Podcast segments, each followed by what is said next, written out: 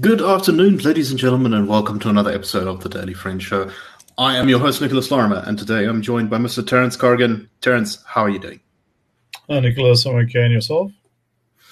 I'm all right. I'm all right. As all right as one can be for a Monday. Uh, and we're also joined today by Mr. Michael Morris, who's been having some internet connection problems, so hopefully that doesn't affect us too badly. But, uh, Michael, good to have you on the show. Thanks very much. I also hope that everything goes smoothly. Odd little glitches here and there, but I'm sure we'll overcome them. Indeed, indeed. All right, let us get into our first story for today. and this is about EFF leader Julius Malema, who says that, uh, you know, while he originally supported the Springboks shortly after their win, that this was simply a uh, slip in political consciousness, and he didn't really mean to. In fact, it was it was a bit of a mistake. Uh, you could almost say that his support for the Springboks was by mistake. Uh, originally, he had um, tweeted out um, on social media declaring that uh, when the Springboks won, that Siya Kolisi was my captain. Uh, he said on social media. Um, he also the EFF's official account celebrated uh, the the uh, the Springboks saying congratulations to the Springboks for winning the World Cup, historic, monumental, and inspiring, said their Twitter account. Um, however, he now has changed his mind and says that actually, you know what, the Springboks are an apartheid symbol and they need to go. Um, he said that the EFF did not hate rugby, but that they quote don't love the Springboks. He said, uh, "Ama Boko Boko, the Boka Springboks is an apartheid symbol. You can't remove apartheid symbols and maintain the name Springbok and the Springbok emblem and the colors that were used during apartheid by white people. You can't say roads must fall and not say Springboks must uh, not fall. The Springboks must fall." Um, he also then went on to say that uh, why are we being forced to salute the emblem that was saluted by D.F. Malan, to salute the emblem that was saluted by P.W. Botha, by former National Party Prime Minister Hendrik Verwoerd, and by de Klerk. That emblem and that journey, jersey represent white supremacists that we don't support. He also said that uh, the fact that the EFF rejected the uh, the Springboks victory now, although they didn't originally, uh, was a proof that they weren't populists because uh, the Springboks were popular and they uh, they were still against them.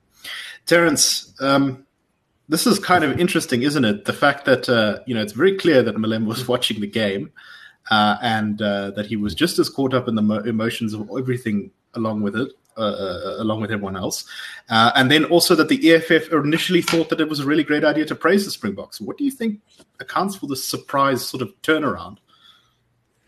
Well, I think um, the EFF is um, is a media hungry organization. I think it knows that uh, by saying something divisive like this, it uh, um, it will it will get headlines. I think that's probably that's probably the long and short of it. Um, you know, it knows that it's that it will it will it will upset certain people. I don't think this this this position is popular. Probably not even with its own with its own support base. Um, but it's it's an organization that fundamentally thrives on on on division and confrontation, and if it can engineer that, that's what it will do. Um, yeah, you know, I and I do hope that uh, that that that people won't uh, uh, won't rise and take the bait. These uh, the Springbok as an emblem is uh, there was some some talk in the 1990s about replacing it, but it was a very powerful kind of tour de force, and uh, it's I think been been almost universally accepted. So you know, by all means, let uh, let let let let Malema and his and his friends, uh, you know, do their thing on what's it X. Um, I don't think it's something that that, that they should um, they should get traction over. Michael, what this kind of suggests to me is that a lot of Malema's shtick is, to a certain degree, um, cynical. That uh, you know he plays the dedicated revolutionary fighter on, you know, the public stage. In reality, he's actually far more normal than he would have any of us believe. I don't know. What do you make of all this? Yeah, I think that's probably right. Um, interesting, of course, to remember that the Springboks, the, the, the term I think was coined on during a, a, a, a South African national team's tour to England, if I'm not mistaken, 1905, if I, I, I seem to recall, and it was suggested to them that they should call themselves the Springboks from from South Africa. Anyway, that's by the by.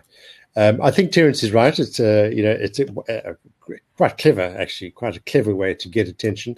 Here's uh, here's somebody who, as you say, uh, Nicholas, who almost certainly watched the game, and I, I, would imagine quaffing beers or Chivas Regal or whatever it is is his tipple, uh, and probably cheering along, getting as excited as everybody else, um, but probably feeling quite distressed at the the fact that fate has not delivered to him the opportunity that was available to Cyril Ramaphosa to sidle up to to the the cup uh, cup bearing and and and beg a little of the of the of the glorious attention that he was getting. Um, so you know, it does suggest uh, that this was this was the next the next best option, and it kind of looks you know it looks revolutionary. It looks it looks a bit silly actually to, to any sensible person, but I imagine to to plenty of other people they'll think, well, yeah, yeah, you know, he's, he's right. Um, Springboks, that's that's that's I mean that's Afrikaans and that's you know that's the old stuff, and we we want something new and um, and it, quite quite besides the possibility of people taking it seriously, it just does get attention. Um, it's always a difficult thing. It's a slightly different topic, but it, it relates, I think, to Terence's point. Is, is to how, what we what we would like the media to do. Um, I, I don't think it would be wise for the media to decide that they are not going to show us things because they seem cynical or they seem contrived. Um, that's for us to decide. We, it, it's uh, the media's job is, is simply to bear witness. Um, I hear a lot of people over the years have heard a lot of people over the years saying we shouldn't give, shouldn't give the EFF oxygen. Um, that, that's that's not the media's job to decide to cut the oxygen off politicians who you know running the, the the, the third biggest party in the country. We've got to watch them. Everybody's got to watch them um, and talk about what they're doing as we are doing now. Um, and the question is just the quality of the analysis. And I think I think Terence's point is, is very good. Just on the, uh, it's a very quick, quick aside on the on the question of whether if, if if if this were a sort of uh, uh, uh, sincerely uh, sincerely ideological. There's a point that um, that Terence himself made in a in a debate on eNCA, I think just last week, um, on the issue of uh, the private, the position of the private sector versus the state in South Africa, who should deliver solutions and what are the risks of the private sector taking over from the state and therefore um, um, making it uh, making solutions unaffordable for people who, you know who don't earn a lot of money. And Terence's fundamental point was we're actually beyond an ideological argument. This is an argument about practical things, and I think this is where Malema is drifting off into this realm of of uh, you know of, of silly illogicality, if you like. Um, it, it, doesn't make any difference to anyone. It's completely worthless. Has no contribution to make to our future and to improving the lives of people. So yeah, I think that's just one last point. That's just interesting. So I'm just looking at his uh, his Twitter slash X feed now, and I'm seeing um, he's put up in the last two hours a nasty tweet uh, calling the Stronger Together campaign of the Springboks, quote unquote, rubbish. Um, and I think this perhaps also explains part of really why he turned around. It's not just that there's some sort of ideological thing here, it's that he realized belatedly that the Springboks win undermines the fundamental project of the EFF, which is to divide South Africans along racial lines, which is to encourage racial resentment and hatred. Um, and this is why uh, he, he, had to turn on it because mm. it was a moment when South Africans really, you know, sort of came together in supporting a sports team. Um, people from all over the country, people from all races, all classes, and uh, he realizes that if the symbol is not uh, tarnished and shaken down and thrown over, it will undermine the EFF's core message. Um, Terence, any any thoughts on that, and any final thoughts? No, I think I think I think you've you've you've nailed it there. It's a uh, um, uh, anything that promotes moderation, compromise, uh, real solutions, work, you know, works against the EFF business, the EFF's business plan. And uh, you know, it's very similar for you know various other ideological hucksters and race hustlers across the, across the country. You want you um, don't want to actually resolve anything. You mm. want to keep it flame. It's also why uh, you know you will see you know enormous effort being put into discussing something like um, uh, you know uh, the in, the incorrect demographic mix of an organization, but very little about uh, you know how things like uh, uh, like language proficiency or you know the sort of school to work pipeline um, functions because those are those disrupt the narrative. Hmm. They often a lot, you know, sometimes they, they, they may be virtually impossible to solve. Sometimes they actually, actually be quite easy to uh, to resolve. But just but discussing them and acknowledging them takes the sting out of the um, uh, uh, out of the out of the the, the, the, the divisive narrative. And also, incidentally, this is something that the whole diversity industry has cottoned, has cottoned onto. Uh, you know, notice that a lot of these people who charge a large amount of money will, you know, hit, hit it off at the pass by saying, "Oh, you're not going to get away with just one session. This is going to be a long term thing." And you know, we can always find something else, you know, for you know people to be offended about, or for us to tell you they're they're offended about. Um, so I say I think it's it's insane syphilitic late stage capitalism where they could sell you your own neur- neuroses. I, mean, think Karl, Karl, Karl Marx would probably be insulted by that. Some shit. At, at, at, least the capitalists in the 1840s were producing stuff. uh, it's also worth noting that uh, if you look at the different responses to Malema's posts on this, his praise for the Springboks and then also his um, uh, his bashing of them, the bashing one is far more controversial, even among his own followers, which is quite interesting.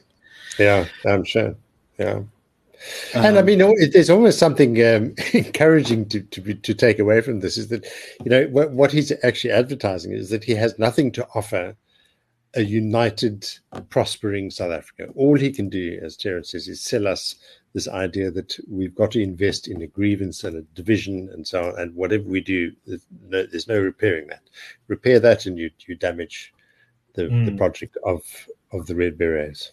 And uh, yeah. Exactly.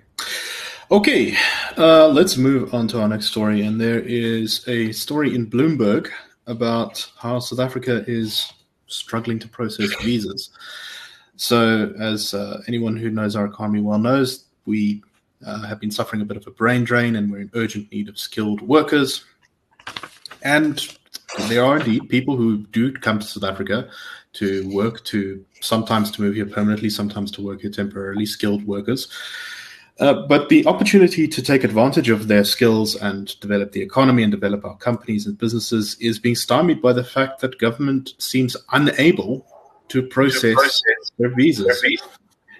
Uh, schools, universities, and the small enterprises have been complaining that the Department of Home Affairs appears unable to efficiently process work and residence permits, and that it is seriously hampering their operations. Some have been left short of staff, others have delayed or reconsidered investment plans, with several other African countries now being considered as alternative sites for regional headquarters for various companies looking to set up shop in Africa.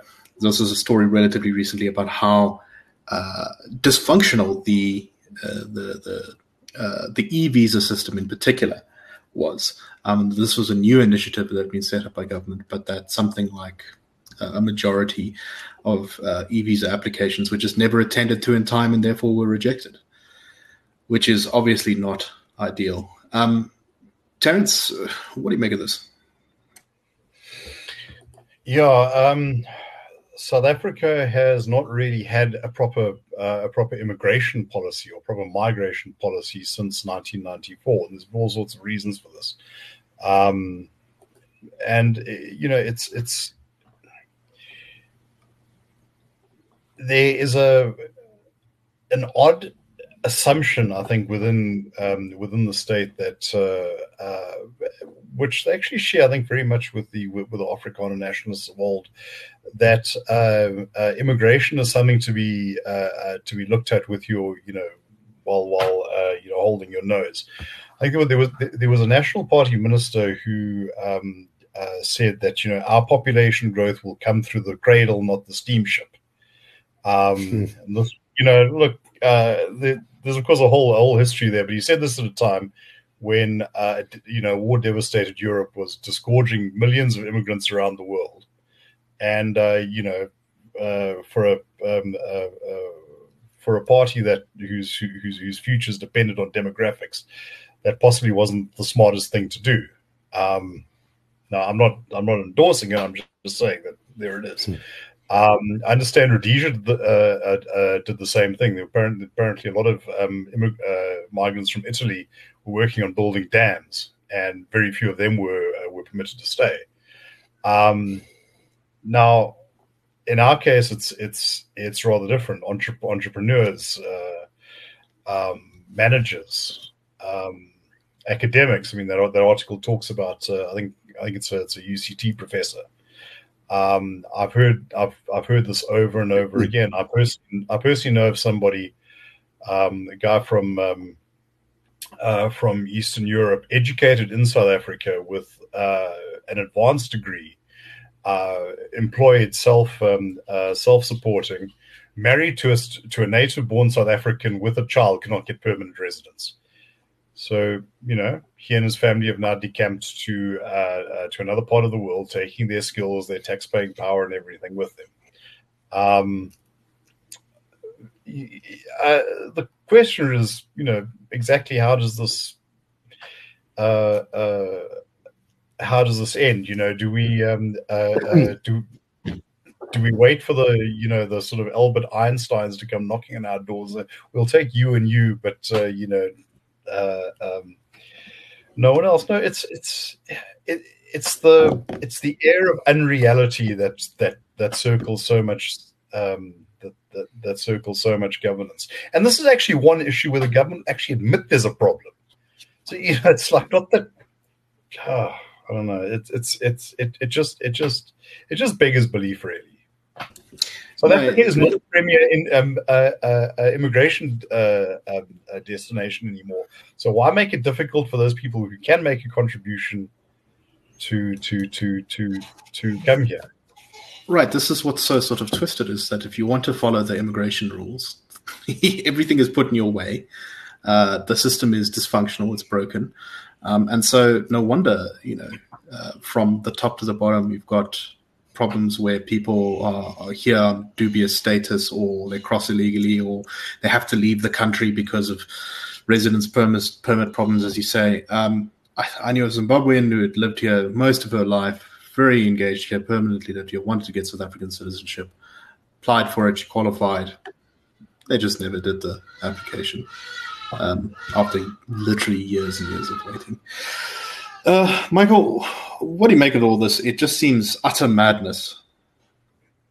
Mm, I think it is. Um, I certainly endorse all, all Terence's points, and I think it's probably true that a country that makes it easier or easiest for a, or easy for a skilled immigrant to come and succeed is a country that makes it easiest for its own citizens to succeed. It's just it's a kind of mindset that we we're looking for the right skills to help us. Um, develop our economy and all the rest of it. I think that's a kind of mindset that would, if it if it, if it allowed to permeate through the, through the state apparatus, government, and so on, policy making, is the kind that is looking at real issues, real problems, and so on. I was quite interested to see in that um, in that uh, Bloomberg story um, that, it, that in fact is as you as you say, Nicholas, arises from government anxiety about the difficulty of getting of getting uh, sufficient uh, uh, skills in, into the economy from wherever they you know wherever they are available, and and it's chiefly from outside two two issues arise there. One is the the uh, school to jobs pipeline that Terence referred to a little earlier. You know, we, it's almost as if we say, well, we, we can forget about South Africans, so we've got to rely on, on, on foreigners. That might be quite quite clever in the short term because perhaps that is where the skill is because of our deficiencies in our education. But we really, you know, that's clearly something we need to look at. But one of the things that interested me in the story was the COSATU, the Congress of South African Trade Unions, uh, position on this question of immigration.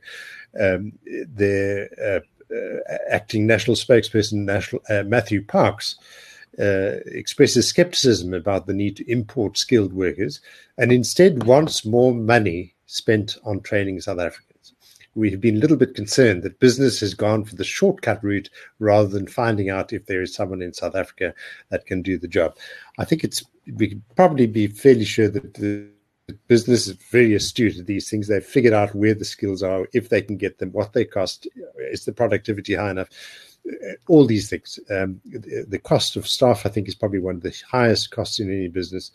Uh, and what, what the government ought to do is to say to business, you tell us what you need, and we will make it easier for you to do that because we understand that your role is the most important one in a situation where we've got almost half our, certainly more, half of our young people unemployed and a third of all employable South Africans unemployed. We need every little bit of help we can get um, and let's let's let's let's do the sensible thing. But yeah, that's that's clearly not not what we're getting. All right. Just on on on that, the whole the whole question of training. Um, you know, it, it, it's not something that you can that you can resolve by throwing you know by throwing a six week yeah. course in. Um, exactly. You know, it's it's some as I say, it's something that goes from from early childhood development. I think you know, you get to a point where it's almost impossible to sort of reverse those those those, those deficits. The other thing is that um, there's a, there are a lot of um, intangibles that come that come with migration. Um, you know, the um, uh, people, you know, coming from from from, from the industrialized areas of China um, now, everyone knows I'm not a great fan of um, uh, a great fan of communist China, but I, you know, I do think there's something there, that there's something uh, very uh, uh, admirable about about you know many of the the, the enterprising people who um, uh, you know who who show up here with a small amount of money, business contacts back in um, uh, back at home, and you know they're willing to um, they're, they're willing to work to work long hours to create value that didn't exist there. The same, I think, is true for for uh, you know Somali traders. Um, you know, uh, they uh, a couple of years ago, one of our um, in a in a moment of brilliance, one of our ministers said, "Well, they must realize they're guests here and they must share their share their secrets." You know, there's no, no great secret. What you, what you have is a lot of um, uh, is a lot of sort of clan based trust people, you know, club together to form credit associations. They can buy goods, uh, you know, in bulk, and they can they can sell them competitively. You know. Mm. no. So there you see, I've, I've I've I've just legitimated every foreign trader in South Africa. you know, you're mentioning uh, a Somali trader. Uh, just on Friday, I I was up in Johannesburg and, and needed to get from from uh, Auckland Park to to the to the airport, and my Uber driver happened to be a young Somali student who is studying international politics, uh, international relations and politics at University of Johannesburg. Uh, he came here specifically to study because it was an option, and he he, he grasped it. To pay for it, he drives an Uber from Friday afternoon, three o'clock, until Sunday evening at six o'clock he knows exactly how much money he needs to make, and that's what his target is. And he works as many hours as he needs to to get that.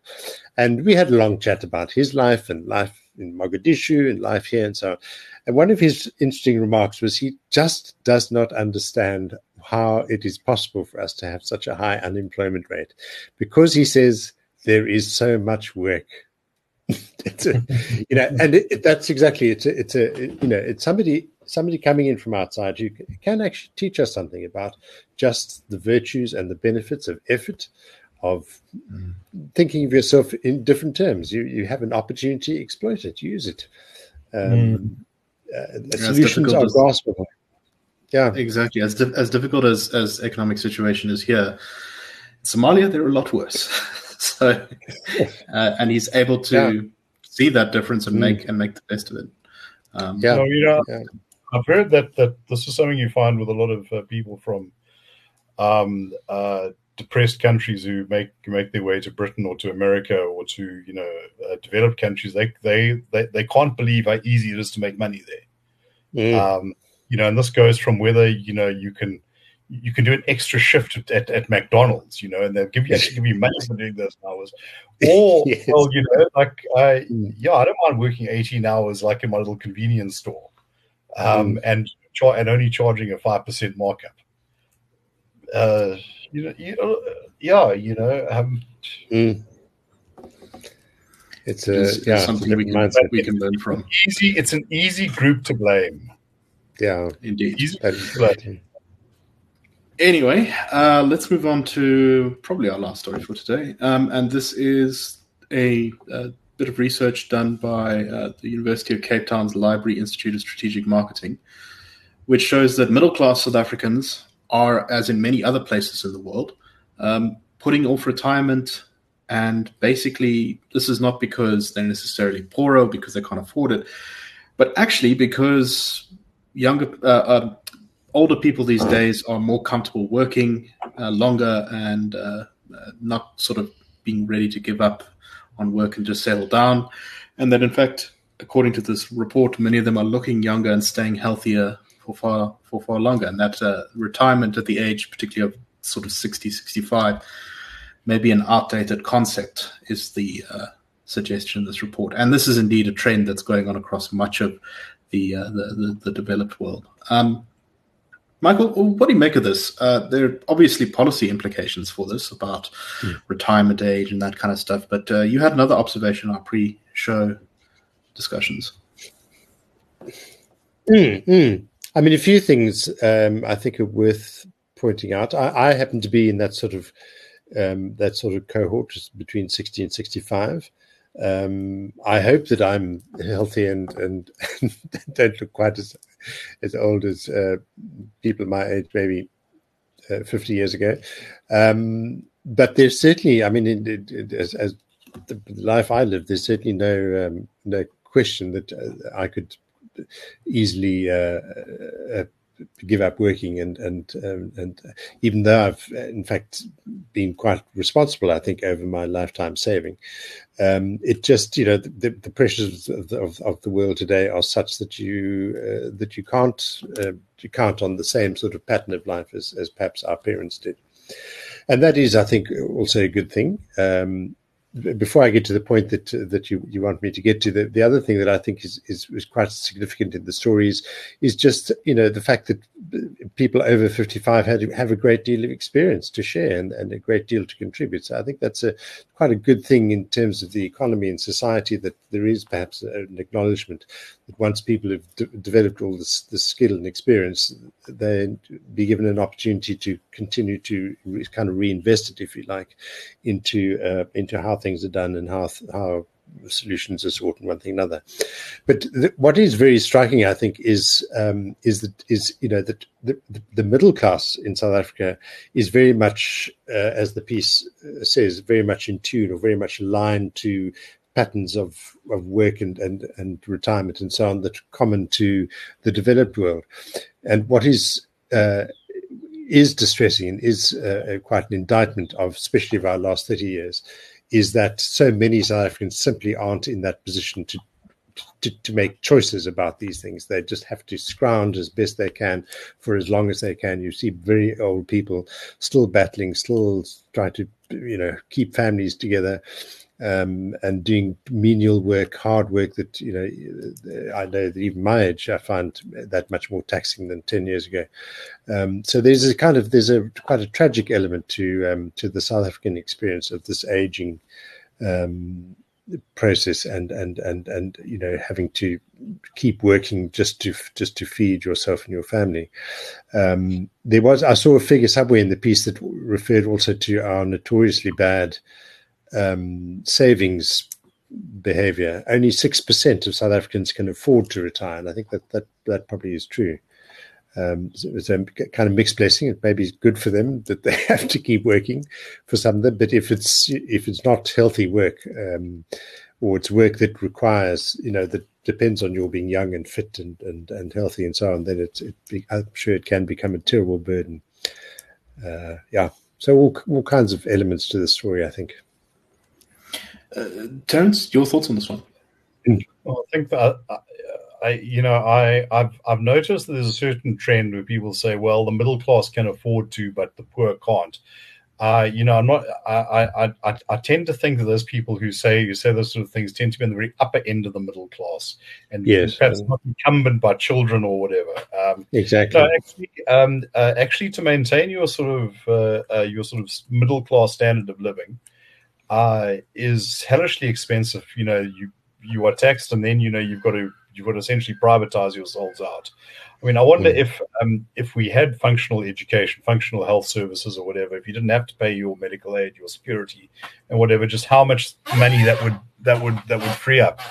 Um, and I, you know, I think as we, uh, you know, as people, as, as as people, as people get older, demands particularly for medical care remain, and that's not something that they can, um, uh, that that that they're able to, to sort of uh, uh, uh, uh take care of out of pocket or not willing to to to to, to rely on the state for. Um, you know, if you were in the Netherlands or Sweden or wherever, you know, not you know, not not only are they uh, you know fairly generous uh, you know uh, state provision, but odds are most people have uh, uh, have have resources of their own. Plus, social services are excellent.